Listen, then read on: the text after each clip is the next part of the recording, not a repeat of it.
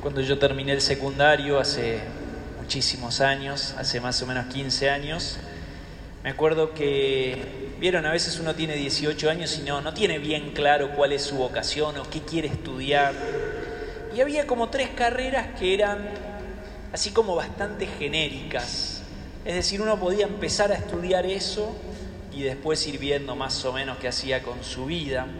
Y ahí estaba la medicina como una carrera muy fuerte, el derecho, que estudié yo para ser abogado, aunque Dios después quiso otra cosa, y también estaba esta carrera que era administración de empresas.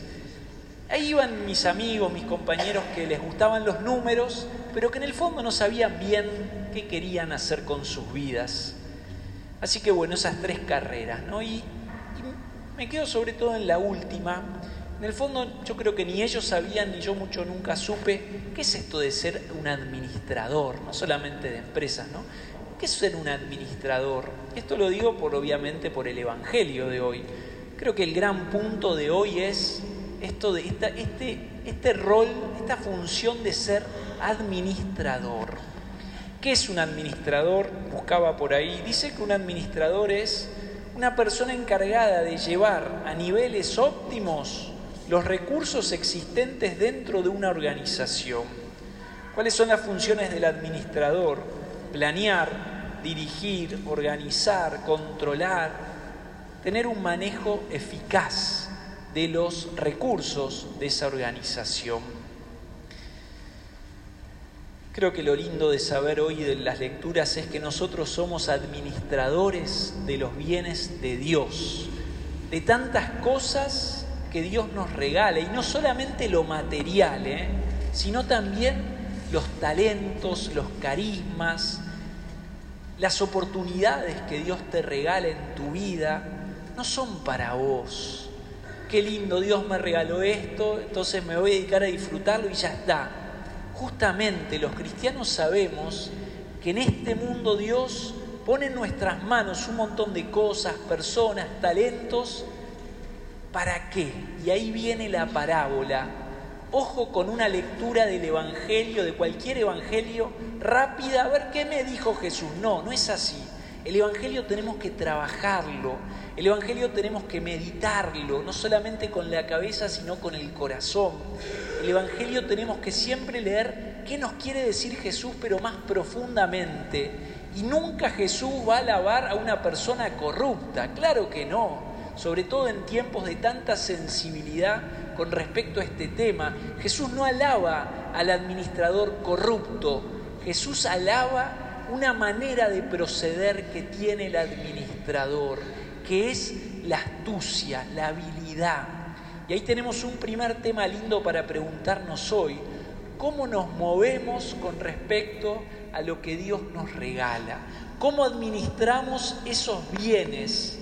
Entendiendo por bienes decía no solamente lo material, ¿cómo hago yo para sacar el mejor provecho posible en orden al reino de Dios? ¿Cómo estoy viviendo con respecto a eso para ganarme el cielo?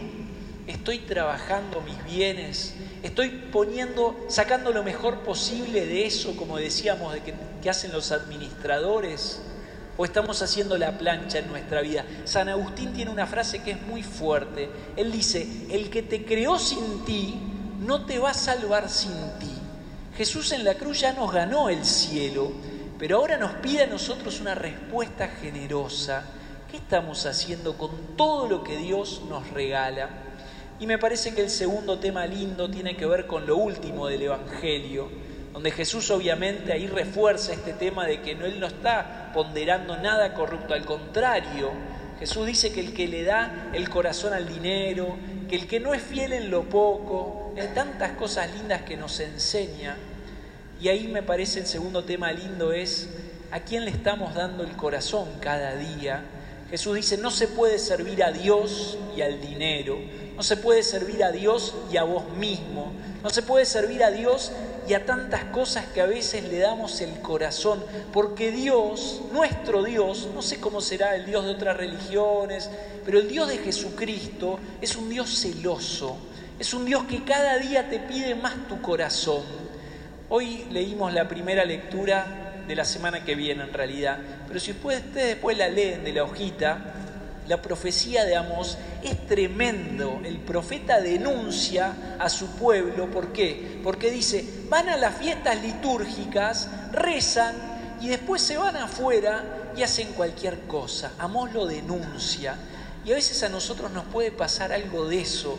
Venimos acá a la iglesia, rezamos, decimos que somos cristianos, pero a veces eso no transforma nuestra vida cotidiana. El seguir a Jesús se juega, obviamente, que en lo litúrgico, en el culto, pero mucho más se juega en tu vida de todos los días. Por eso qué importante que es saber que Dios nos va pidiendo cada vez más el corazón y que si vos te decidiste por servir al Señor, prepárate, porque Él cada vez más te va a ir pidiendo más cosas, más tu corazón. Y quiero terminar contándoles que este fin de semana estuvimos con un grupo de jóvenes de acá de la parroquia misionando en la Villa 15 en Lugano, la que la llaman la ciudad oculta.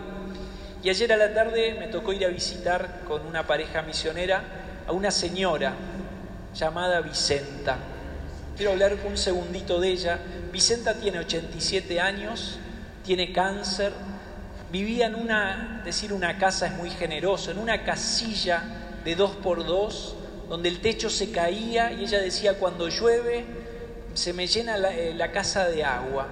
Pero no quiero decir solamente eso, ella estaba ayer esperándonos con un mate preparado y con un pedacito de pan. Y ella decía, qué bueno que vinieron porque hoy me sentía un poco sola y necesitaba que alguien me visite. Y en un momento de la charla, bueno, hablamos de todo un poco, en un momento de la charla es como que ella se conmovió y empezó a hablar de las cosas lindas que Dios le regala. En primer lugar, estar viva, en segundo lugar, su familia.